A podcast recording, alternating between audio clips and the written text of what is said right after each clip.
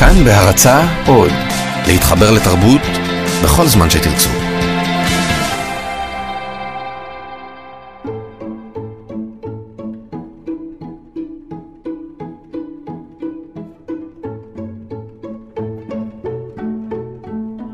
חתונה, ענת לוין. בגיל 18 הגיעה עת להתחתן. נמצא חתן, נתפרה סמלה, מעט צמודה מדי. התופרת אמרה, תרימי ותורידי את הידיים כמו ציפור, זה יתרחב. שכרו אולם קטן ולהקה, ניגנו אריסן ורקדו. את פרסת ידיים למעלה ולמטה ולכל הכיוונים, ולא הוקל לך. היה אוף. היוש, אני נועם פרטום, ואתם מאזינים לטקסט מניה, תוכנית שבה בכל פעם אנחנו נטפלים לנושא אחר ותוקפים אותו מכל מיני כיוונים באמצעות טקסטים ספרותיים ואחרים, כמו טקסטים פסיכולוגיים ופילוסופיים, קטעי אומן ומכתבים. והפעם, מאחר שקיץ ועונת החתונות בשיאה, החלטנו להתעסק בגולת הכותרת הישראלית, או אחת מהן אפשר לומר, חתונות. אז אני רק אספר שאני עצמי התחתנתי לפני 9 חודשים, משהו כזה, באוקטובר בשנה שעברה, בפראג, רחמנא ליצלן. זה היה רק בן זוגי ואני, וזה היה אינטימי להפליא ונפלא. זהו, ואולי אני אפתח בשיר שמתאר, בעצם נסענו, היינו בהמון מקומות, היינו באירלנד, חודש שלם, ואז אחר כך היינו בברלין, ואז בפראג והתחתנו, ואז בדרום צרפת ובפריז, וכתבתי מין מחזור כזה, שבעצם חסר בינתיים רק החלק של החתונה, שהוא הכי משמעותי, אבל יש את מה שלפני ומה שאחרי. אני אקרא שיר שמדבר קצת על הלפני. והשיר נקרא בירח הדבש קצת לפני החתונה, או בסוגריים, The Ocean. זוכר את השוק האנגלי בקורק, את רגלי החזירים שעלו כמו הפרסקים, את ההיקי האימתני על צווארה של מוכרת הלחם. זוכר את הנמלים הנטושים, האווירה הפוסט-אפוקליפטית, סירות הדייג מחוסות רקה ועצות והמשוקעות בבוץ, המערומים של מלכודות הסרטנים. זוכר את היום המושלם שבילינו בכפר הנופש הקטן בלי קוטון, איך ערכנו פיקניק ספונטני על אחד מחופי הים האירי. אתה מרחת לנו פרוסות בשקדנות שלווה. אני שוררתי על פלאיו של הקריך. טיפת ריבה נחתה על סלע. חתיכת גבינת ברי התכסתה בחול. זוכרת סתומי הכלב שנדבק אלינו לשעתיים תמימות של טיול בערים, ואיך התפלש בקקה, ואז קפץ עלינו, בעוד הרוח פורעת את בלורית הגלים, כמו עגלון צולף בסוס פרא, אציל וכחול. זוכר איך הקצף רקד על המים, זוכר איך הלב רקד בחזה, זוכר איך השכפים שרקו ונענקו במעגל, משחקים עם כלב ים באוקיינוס, ואת השייט סביב האי, והילד הבלונדי על הסיפון, במעיל גשם עם הסעיות אדומות, ששאל את אמו, "Mom, is this the ocean?" ואיך היא ענתה לו בביטחון מוחלט, כממתיקת סוד. "Yes, it's deep like 5 giant houses. זוכר איך עברנו מדירה להוסטל, חדר זעיר וחשוך שכולו מיטה במרכז העיר, עם תמונת צמד חותרים על הקיר, כיור ובלי אינטרנט. זוכר איך קפנו שם מקור, עליזים כמו 2 אוגרים בכלוב, שרק מחפשים להתחכך אחד בשני כל הזמן. זוכר איך באת אליי בלילה ההוא, ושתלת בעדינות זיקוקי דינור בקרקעית הבטן שלי, בשטח הספר הסודי שבין הגוף והנפש, ואני שאלתי אותך מאושרת, פריטי, נכון שזה האושן? ואתה ענית בוודאות גמורה, כן, ובקרוב תוכלי לרשום עליו בעלות בטאבו. כי תהי אשתי. Going to the chapel and we're gonna get married. Going to the chapel and we're gonna get married. Gee, I really love you and we're gonna get married. Going to the chapel of love. Free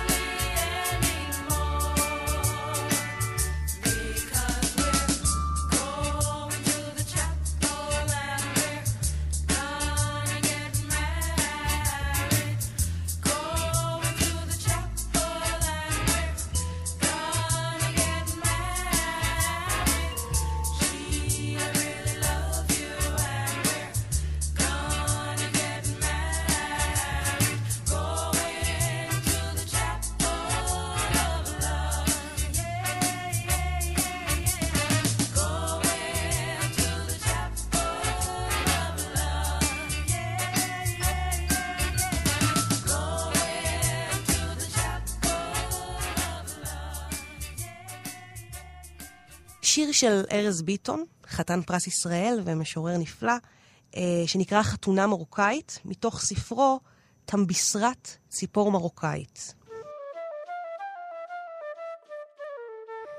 חתונה מרוקאית.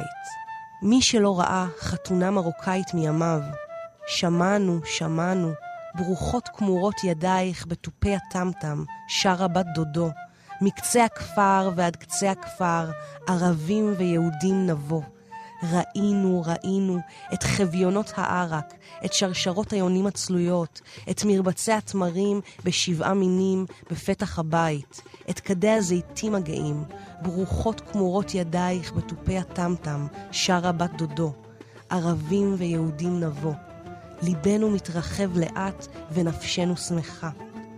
האימא, 10 ציפורים רוצות להינתק מכיבורת חזי, יקיר נפשי כמו תמר מסוג בוסקרי, שהוא הסוג המתוק ביותר.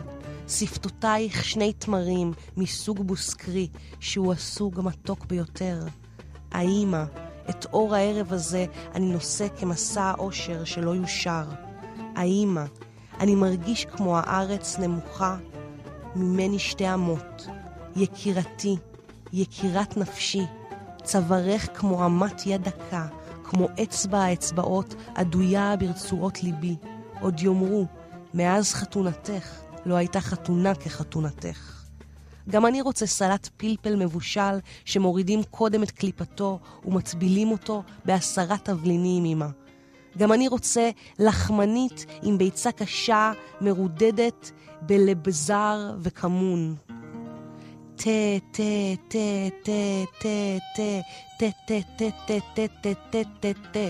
בטנבול. נק תאיש שתחיה, השייך חסן. תשתה איתי ספל ערק, שייך חסן. לא היית צריך להביא את כל התקרובת הזאת, אבו מחמד היקר שלנו. ואתה המנגן בטנבול, מה זה היה לך בודד בפינה? ואנחנו שמחים במנגינתך.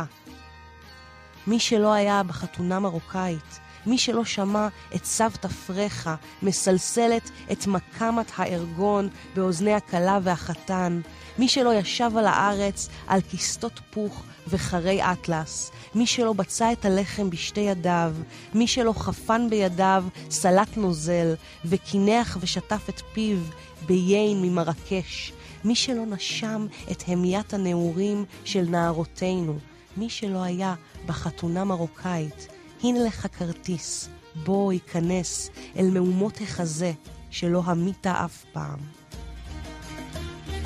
מי שלא היה בחתונה מרוקאית, מי אמר?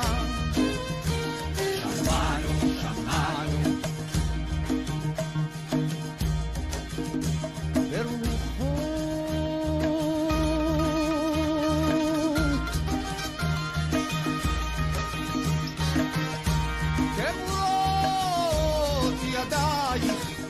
ותופי הטמטם, שרה בת דודו, הללה, שרה בת דודו.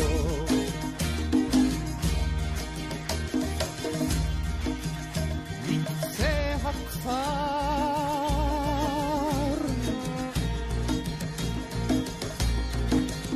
עד קצה הכפר, ויהודי נעבור. ראינו את חזיונות הערק,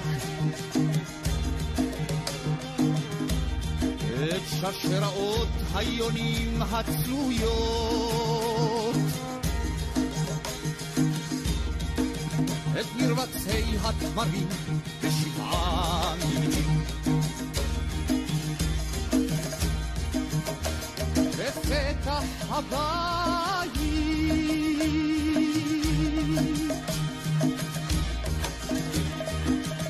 את כדי הזיתים הגאים,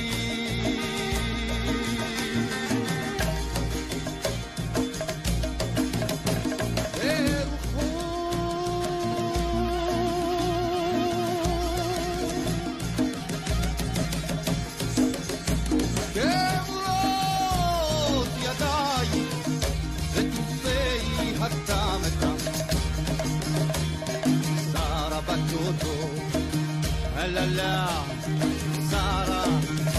בת דודו.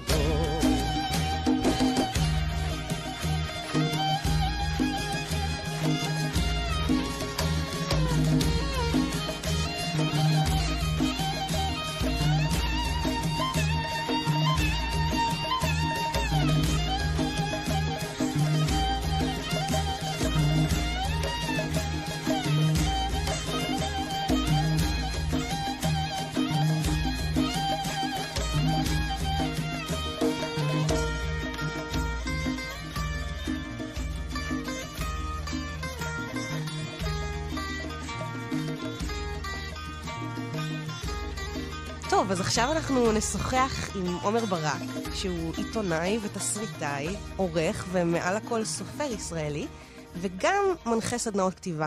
היי, הוא שומרקה. היי, זה נשמע נורא מרשים כשאת יורה את זה ככה. זה באמת מרשים, אתה הכי מרשים, לא ידעת, אתה מרשים בערך מגיל 12. זה נכון. עומר ואני מכירים קצת, זו הדרך לחשוף את זה. נכון. רגע, אבל אולי נגיד לפני הכל שהספר שלך, לחוץ חתונה, ראה אור בפברואר השנה במודן, בהוצאת מודן, ונספר קצת על הספר שאתה רוצה לספר? לא יודע, את עושה את זה כל כך טוב, למה שאני אצליח? טוב, אז הספר מתחכה אחרי אדם לפיד, בחור עם שם ארץ ישראלי צח וצלול כמעט כמו שלך, בן 29, שחולם להתחתן, וזה החלום שלו, והוא מוביל אותו להסכים לכתבה עם קונספט הכי גימיקי ומופרח, סטייל תוכניות הריאליטי, הבצ'לר או הבצ'לרט או הרווק, ולפי הקונספט הוא אמור לצאת עם 30 בחורות ב-30 יום, בניסיון למצוא את האחת. ונגיד שמאחר שאני, אפשר עכשיו לחשוף את זה, שיצאנו כשהייתי ב-19 או משהו כזה, זאת אומרת שאתה היית בן 20, נכון? אבל לא כחלק מה... לא כחלק מהפרויקט. נכון. נכון, זה היה מאוד כיף. אבל היינו צעירים מדי. היינו מאוד צעירים, זה נכון. ואני באמת זוכרת שקצת אחר כך עשית את הדבר הזה. זאת אומרת, עשית לשבעה לילות או משהו כזה? לשבעה ימים. לשבעה ימים, נכון. מגזין יום העצמאות של ידיעות. עם דנה ספקטור, כאילו זה הקונספט של דנה, אני זוכרת את זה לגמרי. נכון. אז איך היה לצאת ל-30 דייטים? נורא. זה נשמע נורא. כמו שזה נשמע. לא, האמת שבאמת גם הייתי על ליהוק You Should Know, הייתי לא בדיוק על ליהוק הקלאסי לדבר כזה, כי על אף היותי בבית רומנטיקן, לא ממש ידעתי איך מתחילים עם בחורות, או איך כל העסק הזה מתנהל, או מה עושים שם בכלל. ובאותה תקופה, להתחיל עם בחורה היה דבר מאוד מאוד מאוד קשה בשבילי.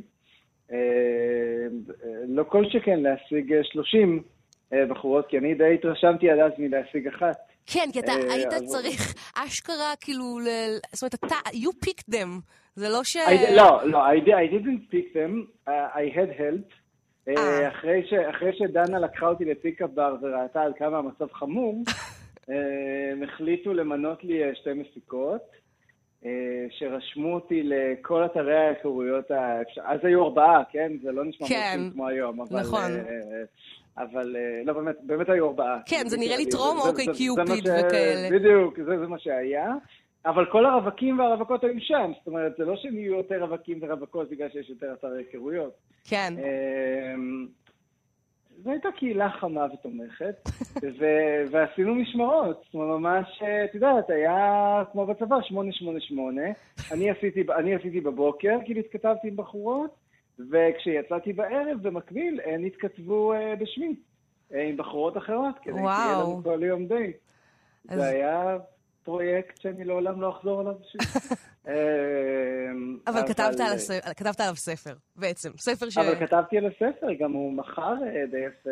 נכון, לגמרי, צריך לומר שהרומן שלך הפך לרב לבסט סלר היסטרי מאוד מהר, והיה עכשיו גם הספר הכי נמכר בשבוע הספר לשנת 2017, שזה טירוף. שזה באמת טירוף. לא, זה מאוד נעים לי, וההצלחה שלו היא באמת מפתיעה, כי כשאני כתבתי על גבר שרוצה להתחתן, אני נשבע, ומי שהיה איתי, מי שליווה אותי באותה תקופה, אשכול נבוא, באמת חתמתי איתו על מסמך, ובגלל זה עכשיו אני מוציא אותם למסעדה ממש יקרה, כי התאהבתי איתם. אני הייתי בטוח באמת שאם הוא ימכור 1,000 עותקים, שזה נשמע לי אז מספר מופרך, לטובה כאילו. אז זה יהיה סנסציוני. אז זה יהיה סנסציוני. קומדיה רומנטית מהצד של הגבר, אמרתי, אלוהים, אמא שלי תקנה אולי 5 עותקים, ועבר לזה... אני לא יודע מי הולך להתעניין בדבר הזה. נראה לי שאחרי התוכנית הזאת גם אמא שלי קונה, לפחות 5 עותקים, אז כבר סגרת עוד פינה. בדיוק, סגרת את זה, אבל... טוב, עשית מישהו, תודה רבה. כן. אבל לא, אבל באמת, גם ההצלחה שלו וגם הקבלה שלו, זה גם ספר ביקורים, צריך להזכיר, זה לא מובן מאליו. ממש לא. שקהל ישראלי מביע ככה אמון. וזה באמת, זה כבר 4 חודשים בתוך המסע הזה, וזה מסע כיפי, אני צריך להזכיר שהוא נקנה לסרט, שבימים אלה אני יושב וכותב את התסריט. כן, זה קלאסי לסרט. רגע, אבל די עם כל הטיזינג, תקרא לנו קטע. קטע, בסדר. יש. לו ירדן הייתה צודקת, ובאמת הייתי בחורה, הייתי יכול לומר בכל רם ובלי בושה את המשפט הבא. אני לא יכול לחכות ליום שבו אתחתן. אני יודע, גברים לא אמורים לחשוב על יום החתונה שלהם, אבל אני אף פעם לא הייתי מצליח במיוחד בדברים שעניינו גברים אמיתיים. בזמן שכולם שיחקו כדורגל או כדורסל, או סתם ניסו לשבור את פיקת הברך אחד של השני, אני הסתתרתי בחדר שלי חי אל השרת, התפללתי שלפחות בהפסקה הזו אצליח לא לחטוף מכות, וחלמתי על היום הקסום, לפחות עד הרגע שהמלצרים ישלפו את כנוחי הפרווה, שהובטח לי שיהיה המאושר ביותר בחיי. איפה נתחתן? מי יגיע? האם האישה שאני עתיד לבלות איתה את שארית חיי, תסכים לתוכנית המקורית שלי להציב חופה על טרמפולינה מתנפחת, או שבסוף, אחרי שאימא שלה כמעט תחטוף את כיף לב מהרעיון, נלך על משהו קצת יותר שמרני, כמו מגלשות מים. כמה קילוגרמים הצלחתי להשיל עד ליום הגדול שלי? האם השתחלתי, כמו שהבטחתי לעצמי 10 פעמים, במכנסיים במידה 42, שזה 20 קילו ו4 מידות פחות מהמידה הנוכחית שלי? ומה יהיה השיר לפני החופה שלנו? ומה יהיה השיר שאחרי? ומה יהיה השיר הסלואו הראשון? והשני, והשלישי, אבל חשוב יותר מהכל. לא הפסקתי לדמיין איך הוא מרגיש, הרגע הקסום הזה, שבו אני עומד בחופה, חנות בעניבה, בחליפה, ובחיוך הדבילי ביותר שיש לי, והדיג'י יגיד, גבירותיי ורבותיי, קבלו את. הפלשים של הצלמים התחילו לתקתק. המוני אדם הצבעו על השביל המוביל לחופה בניסיון נואש לתפוס את המלצר המסכן, שנשאר עם הגש כבבונות עליה האחרון. ואז, מבין ההמון שהתפזר, היא תופיע. בחיוך ביישני ובעיניים מצועפות שהסתכלו רק עליי, תגיח האישה שאמרה לי כן. האישה שבעוד רגע תבטיח לרוב לעולם, ולנצח נצחים ובלי חרטות. להתקרב אל החופה בצעדים מדודים ותעצור באמצע השביל. זה יהיה הסימן שלי לגשת אליה, לחצות אותה בינומה, ורגע לפני היא תתקרב ותלחש, אני לא מאמינה שהלכת בסוף על החולצה הברודה. ואני אנשח את השפתיים, ואז אגיד לה בלי קול שזה לא ורוד, זה אפרסק. היא תענה לי עם הגבות שגברים לא אמורים להבין בגוונים, ואני שוב אאלץ להסביר לה בלי מילים שאני גבר, לא עיוור. אני אושיט לה יד, היא תושיט לי יד בחזרה. ביחד נטפס על 3 המדרגות שמובילות אל החופה ונסתכל זה על זו ונדע, פשוט נדע שאנחנו יחד ושלא נהיה יותר לבד לעולם. האם אתה, אדם לפיד, מוכן להגיד את המשפט הרי את מקודשת לי וטבעת זו כדת משה וישראל? כן, כן, כן. גבירותיי ורבותיי, קבלו את החתן והכלה. וואי, זה יפה קראת, זה קטע נורא נורא יפה. תודה. נורא נהניתי, רציתי שתמשיך. אני יכול להמשיך, יש עוד 300 עמודים אחרי הקטע הזה. מעולה, אז נעשה תוכנית שלמה. נעשה בהמשכים, בדיוק. כן. רגע, אז אני חייבת לשאול, לפני שנסיים את הרעיון הזה, מה פשר התשוקה העצבנית והלהט היוקד להתחתן דווקא? למה זה כל כך דחוף לו לאדם? תראי, אני תמיד רציתי לראות עצמי בסמלה לבנה, ולא יכולתי לחכות ליום שבו זה יהיה לגיטימי. אבל מעבר לזה... אגב, בעלי יחיה גם התחתן בחולצה ורודה. נשבעת. בצדק, כי זו הדרך להתחתן, אין דרך אחרת להתחתן. אני גם חושבת. עם הלבן אתה נראה כמו מלצר, זה לא יעזור. נכון. זה אותו דרך, that's the way to go. לגמרי. אבל מעבר לזה, סתם, הפכתי להיות קצת מיסיונר של חתונות בחודשים האחרונים, מביאים אותי לכל מיני אולפנים, ולמה כן צריך להתחתן? תשמעו, אני חושב שזה איזושהי כמיהה להבטחה.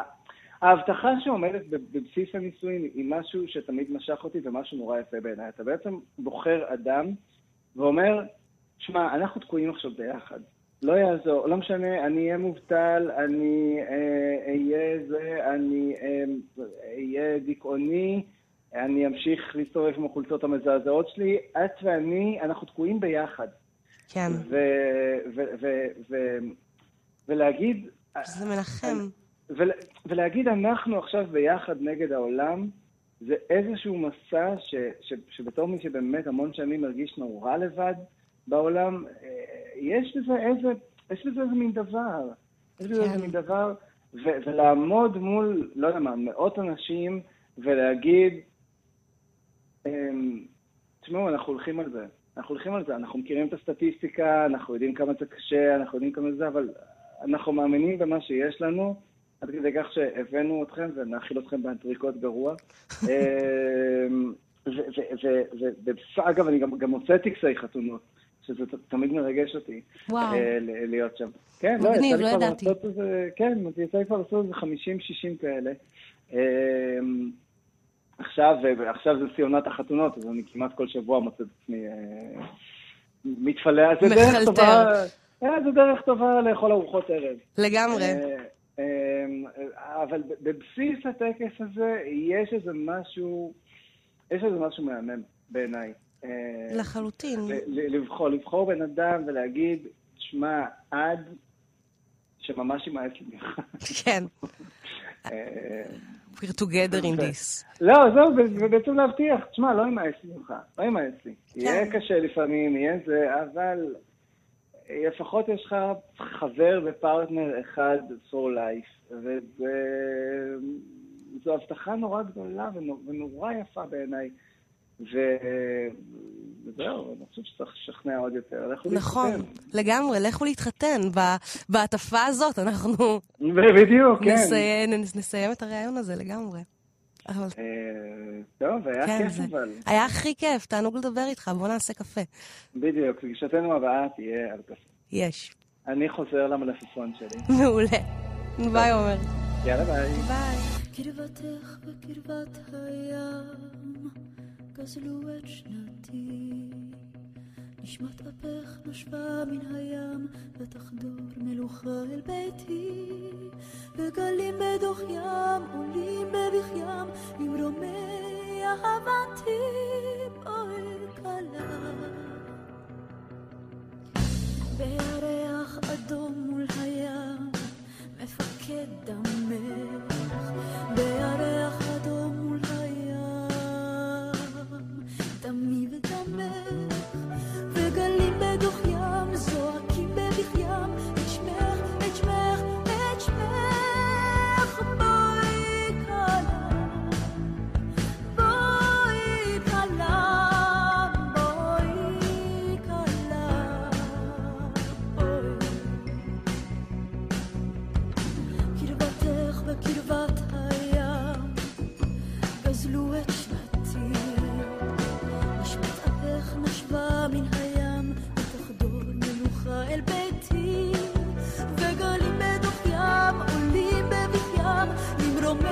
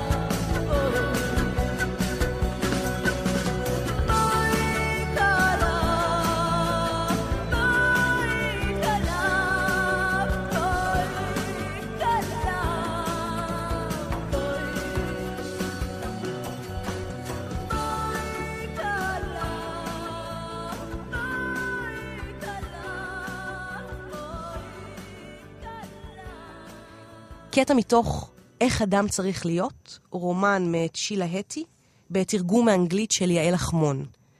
נספר על שילה הטי שהיא סופרת, עיתונאית, בלוגרית, מחזאית והוגת דעות, והכתיבה שלה הושוותה לאלה של ג'ואן דידיון, הנרי מילר, מרי מקארתי ופלובר.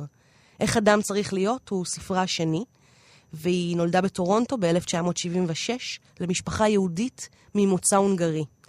הרומן הזה, שהתרגום שלו ראה אור בארץ ב-2015, הוא מין ממואר כזה, זאת אומרת ספר שהוא בעצם מעין ספר זיכרונות אוטוביוגרפי, ספק בדיון, הגבול בין בדיון לכתיבה שהיא לגמרי אוטוביוגרפית מטושטש, והוא היה הצלחה גדולה בארצות הברית, ספר מאוד מודרני, היפסטרי אפילו אפשר לומר, שהקטע בו זה שהוא קצת כמו איזה מין ספק ספר עצות מדריך מפעיל, ספק מסע פילוסופית. היא באמת מנסה להבין איך אדם צריך להיות.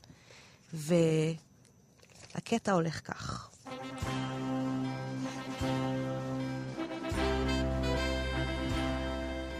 בשנים לפני נישואיי, המחשבה הראשונה שלי בכל בוקר הייתה שאני רוצה להתחתן.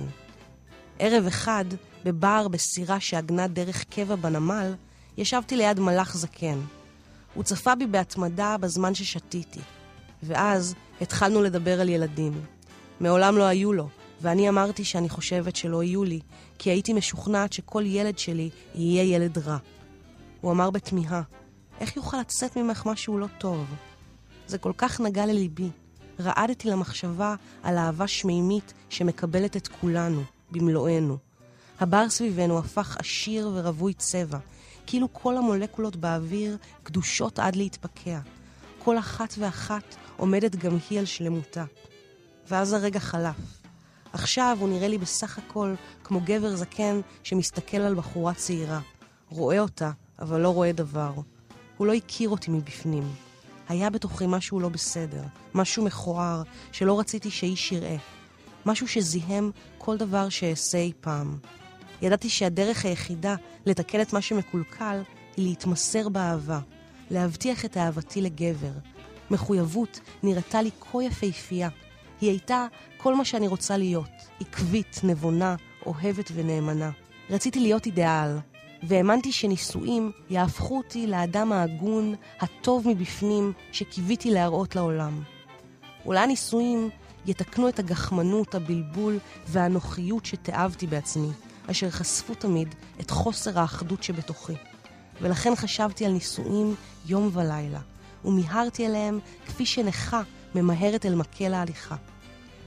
כמה חודשים לפני החתונה, בזמן שהערוס שלי ואני טיילנו יחד בפארק אלגנטי, הבחנו מרחוק בכלה וחתן עומדים לפני קהל אנשים, גבוהים וזקופים כמו שתי דמויות על עוגה.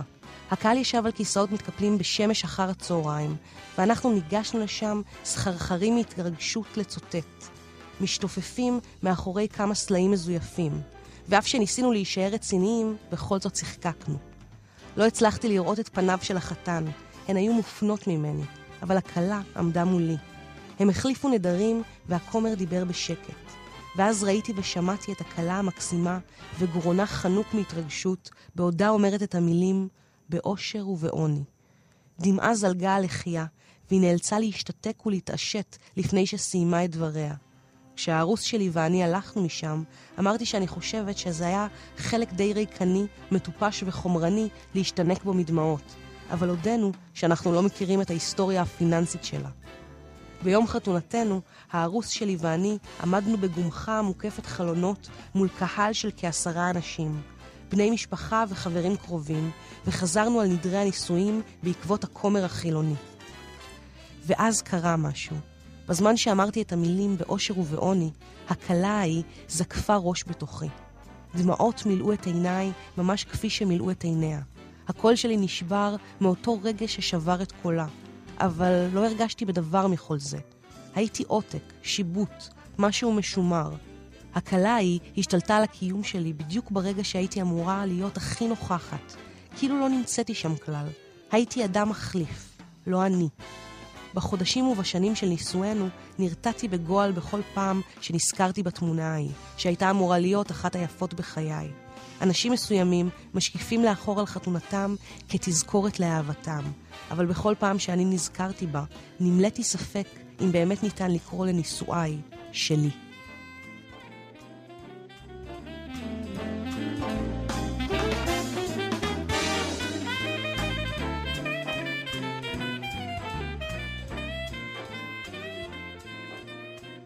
טוב, עכשיו אנחנו נשוחח עם תומר פרסיקו, שהוא חוקר ומרצה בתחומי דתות העולם, העידן החדש והיהדות.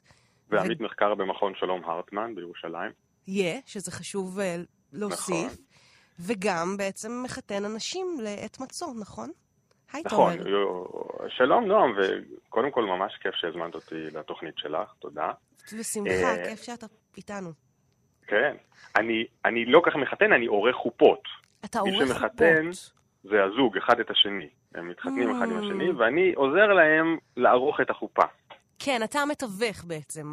כן, שזה אגב התפקיד של הרב בחופה יהודית קלאסית. זאת אומרת, הוא לא זה שמקדש את הקלה, זה החתן. הוא פשוט עוזר מבחינת אינפורמציה, מה צריך לעשות וטכניקה. כן. אז זה בעצם התכלית של הפונקציה המתווכת הזאת. נכון. אז עד כמה אתה דומיננטי, או בכלל מה חשוב לך כמנחה הטקס? אז ככה, אני קודם כל עורך מטעם ארגון שנקרא הוויה, שמכנס בתוכו הרבה מאוד עורכי חופות ועורכות חופות. כן, ארגון נפלא למי שמתעניין. תודה. והתפיסה שלנו היא להחזיר את האחריות והריבונות לחופה אל הזוג. כן. אז מה שאנחנו עושים זה אנחנו לומדים עם הזוג, נפגשים עם הזוג פעמיים לפני החופה, לומדים איתם את הטקס, את התחנות השונות, ברכות האירוסין, הכתובה, הקידושין וכולי, והם צריכים לנהל איזשהו דיאלוג עם הטקס המסורתי ולהחליט מה הם רוצים לשמר, מה הם רוצים לשנות, מה הם רוצים להוסיף וכולי. ובזה אני עוזר להם, ואחרי זה כמובן בחופה את עצם הטקס עצמו. ועם איזה טקסטים לאנשים קשה?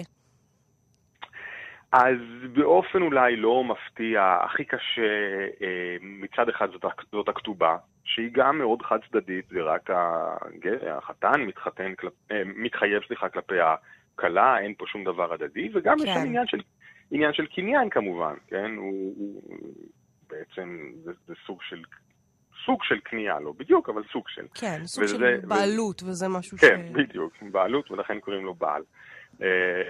וזה מפריע. ועוד דבר שהרבה פעמים רוצים לשנות, זה פשוט את הסיפור שהקלה לא אומרת כלום לכל אורך הטקס. כן. ולא נותנת הבת.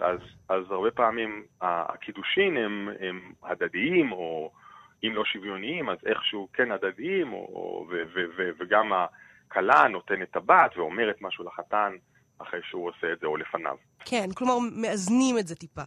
יוצרים איזה...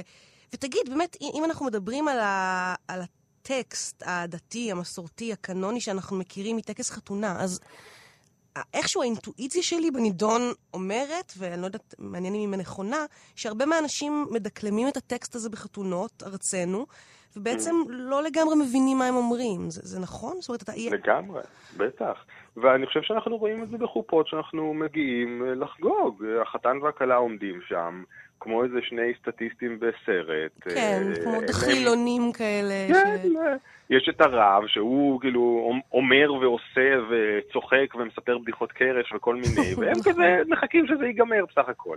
אבל בדיוק את הדבר הזה אנחנו באים לשונות, זה הרגע שלהם. הם מקדשים אחד את השני, הם מתחתנים, והם צריכים קודם כל להבין מה קורה, ושנית שיהיה להם אכפת מה שקורה. כן, ואולי לכן השם הוויה, כלומר שהם ינחחו שם, באמת. לא חשבתי על זה. חלק. רגע, אז אולי אתה יכול קצת להסביר לנו באמת את הטקסט. זאת אומרת, הטקסט הקלאסי, נגיד סוס תסיס ותגל הכרה בקיבוץ בניה, ויש כמובן המון... מה זה בכלל? כן. תראי, הרי בחתונה המסורתית יש 5 תחנות. יש את ברכות האירוסין, הקידושין, הכתובה, 7 הברכות ושבירת הכוס. אוקיי. כל תחנה יש לה את התפקיד שלה. בעצם כדי להתחתן צריך בגדול רק את הקידושין, כן? עם שני עדים וכולי, ואת הכתובה אם אנחנו רוצים לעשות זה יותר... כן, פורמלי כאילו, כן. כן. סוס תסיס, הנה, מה זה הדבר הזה? זה בעצם חלק משבע הברכות, שהן נעות במין מעגלים הולכים ומתרכזים מהיקום ועד הזוג עצמו. אז יש לנו... שהכל עשה לכבודו, הברכה הראשונה שאלוהים בורא את היקום, אחרי זה דרך האנושות, סוס תסיס ודגל ההכרה זה עם ישראל בעצם, זה או ארץ ישראל שמקבלת לתוכה את גלויות שמתקבצות חזרה. כן, שמתרכזות אליה שוב. והשבע ברכות מסתיימות בשמח ושמח, חתן וכלה.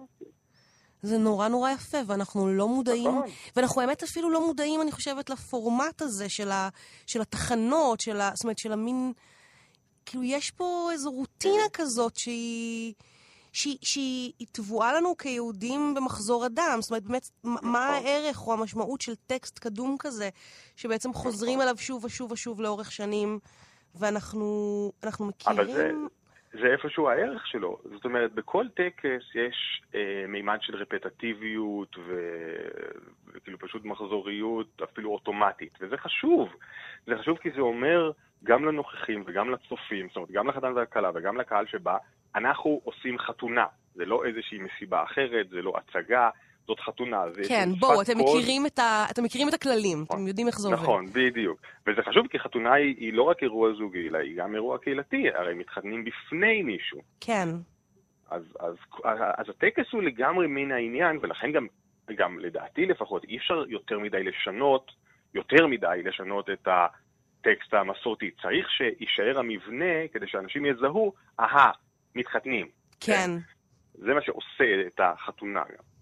זאת אומרת שגם בחתונות אלטרנטיביות יותר, יש איזה שמירה על הטקסט. לפחות בחופות שאני עורך. כן, זהו. יש עורכים אחרים שמוכנים... להגמיש יותר את ה... וזוגות שרוצים להמציא הכל מההתחלה וזה, וכמובן זה זכותם. אבל לדעתי, אם לא שומרים על איזשהו משהו בסיסי, מפספסים את הטקסיות שבטקס. כן. זה לא רק איזושהי מסיבה, זה מין משהו שמחבר אותנו גם לעבר, ולכן הוא גם באמת רפטטיבי, דבר שלפעמים קצת מעצבן אותנו, אבל הוא חשוב למהות העניין. כן, זה נותן את הצביון החגיגי בעצם של הטקס הספציפי הזה. זה נוטט משהו, כן? כן. המילים האלה שאנחנו שומעים, אני כן רוצה שנבין אותם, אני כן רוצה שנתחבר אליהם, אבל עצם המילים עצמן שחוזרות ונשנות בכל חופה, מאותתות על משהו ובונות איזשהו משהו קולקטיבי. כן. ומה הטקסט שאתה הכי אוהב, נניח מכל טקס האירוסין בעצם? האמת שהשבע ברכות הן באמת הכי יפהפיות, ובאמת לרוב האנשים יש הכי פחות בעיות איתם. זאת אומרת, באמת הן מדברות על שמחה ואהבה וברכות של כל מיני דברים טובים. אבל תשמעי, דברים יפים בסך הכל. כן. זאת אומרת, אתה מחובר וקשור לא, לגמרי. לרטוריקה. ומבחינתי, אני גם... בסך הכל, טקס החופה או החתונה, כפי שהוא הגיע אלינו היום, עבר שינויים בעבר. זה לא שאברהם אבינו התחתן ככה עם שרה אימנו, כן? כן, זה התגלגל. כן, זה התגלגל, נוספו דברים, ירדו דברים וכו'. ומבחינתי, היום אנחנו בסך הכל מגלגלים את הגלגול הבא, והשינויים שאנחנו עושים, למשל, זה שאישה גם תיתן טבעת, הקלה, וגם תאמר משהו. הרי זה ברור, לדעתי זה 100%. שזה בעצם יכתיב את הנוסח של העתיד. בדיוק. חוץ מבאמת השמרנים הגדולים ביותר, בעוד 50 שנה לא תהיה קלה שלא תגיד משהו בחופה. זה פשוט ייראה אבסורדי. כן. וואו, זה מדהים מה שאתה אומר. זה מרגש. זאת אומרת, האופן הזה שבו יש לנו את הזכות לשכתב את ההיסטוריה, כלומר, להשתמש בטקסט המסורתי, ועם זאת להכניס בו איזה טוויסט שישתמר.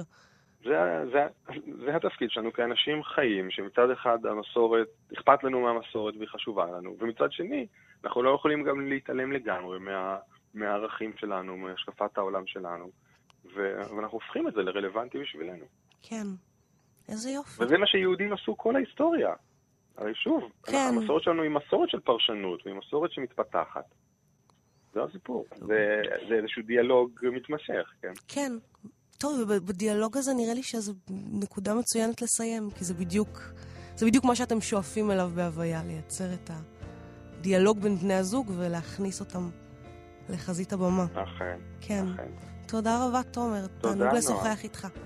שמחה, תודה. ביי ביי. ביי ביי. פנים מוזמנים ואותו סכנה, מסכות מחייכות, חתונה לבנה, ואת שבויה בידיים זרות, אני רץ אלייך לאורך קירות, אין לחזור לאחור, כך תחתום בפינה,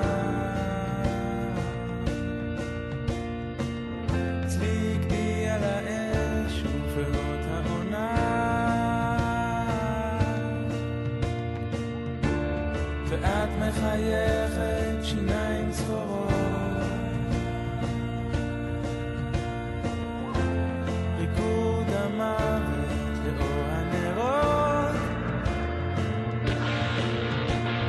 בוקר חדש, חדש,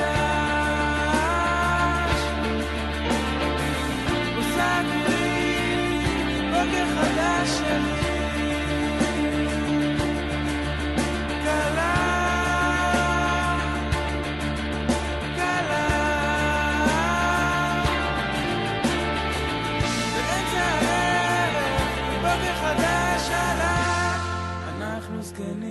תסתכלי בתמונה, ילדים אבודים, חתונה לבנה, לוקחים פרחים ושמים בעסיס, חלמתי חלום לא יכול להקיד,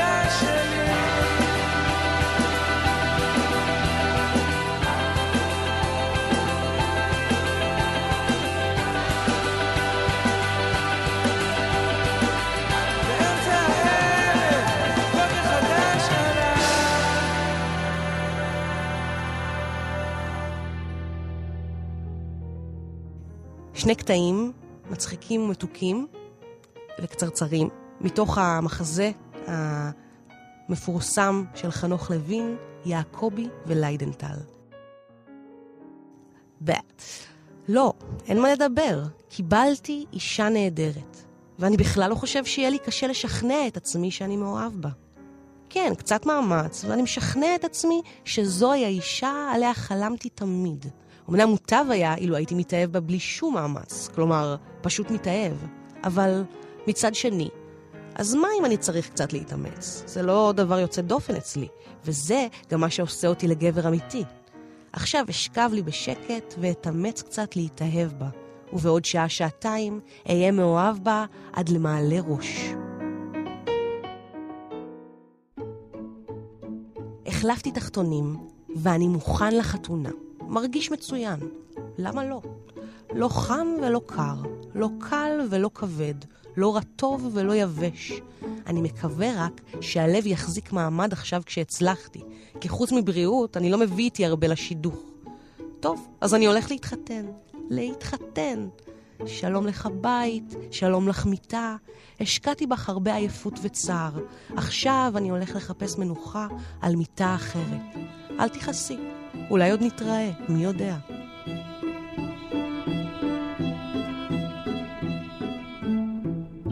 זאת הייתה התוכנית של טקסט מניה. פעם לכבוד הקיץ עסקנו בעונת החתונות, מקווים שהגברנו את הדחף היוקד שלכם להתחתן, לא שיש בעיה עם חתונות בארץ, נראה לי שהארץ הזאת מלאה חתונות כרימון, אבל תמיד כיף עוד קצת, סיבה טובה לשמוח ולהזיל דמעה שקופה, כפי שאמר מאיר אריאל. אני נועם פרטום, תודה למאיה קוסובר, העורכת הנפלאה שלי, תודה למרואיינים שלנו, לתומר פרסיקו ולעומר ברק, תודה כמובן לצומת ספרים, הספרייה בסנטר, הסניף האגדי שמאפשר לי להציץ בטקסטים ולבחור אותם לטובת התוכנית, וזהו, ניפגש פה בעוד תוכנית בשבוע הבא, וממש ממש בקרוב, די, אנחנו כבר הפסקנו לאיים, זאת האמת, בשבוע הבא זה קורה, כל התוכניות יעלו לרשת, ותוכלו לשמוע אותן ברצף, בלופ, להנעתכם עד סוף הדורות. ביי ביי. There's just a few more hours, that's all the time you've got. A few more hours before they tie the knot. There's drinks and girls all over London, and I gotta track them down in just a few more hours. Shut them up, me darling. I'm getting married in the morning. Ding dong, the bells are gonna chime. Pull out the stopper, let's have a whopper, but get me to the church on time. I got to be there in the morning, spruced up and looking in me prime. Girls, come and kiss me, show how you'll miss me, but get me to the church on time. If I am dancing, roll up the floor. If I am whistling, me out the door. I'm getting married in the morning. Ding dong, the bells are gonna chime. Kick up a rumpus, but don't lose the compass, and get me to the church. Get him to the church. For God's sake, get me to the church on time. I'm getting married in the morning. Ding dong, the bells are gonna chime. Some bloke who's able, lift up the table and get me to the church on time. If I am flying, they shoot me down. If I am wooing, get her out of town. For I'm getting married in the morning. Ding dong, the bells are gonna chime. Feather and Tommy, call out the army, but get me to the church. Get me to the church. Oh, for God's sake, get me to the church on time.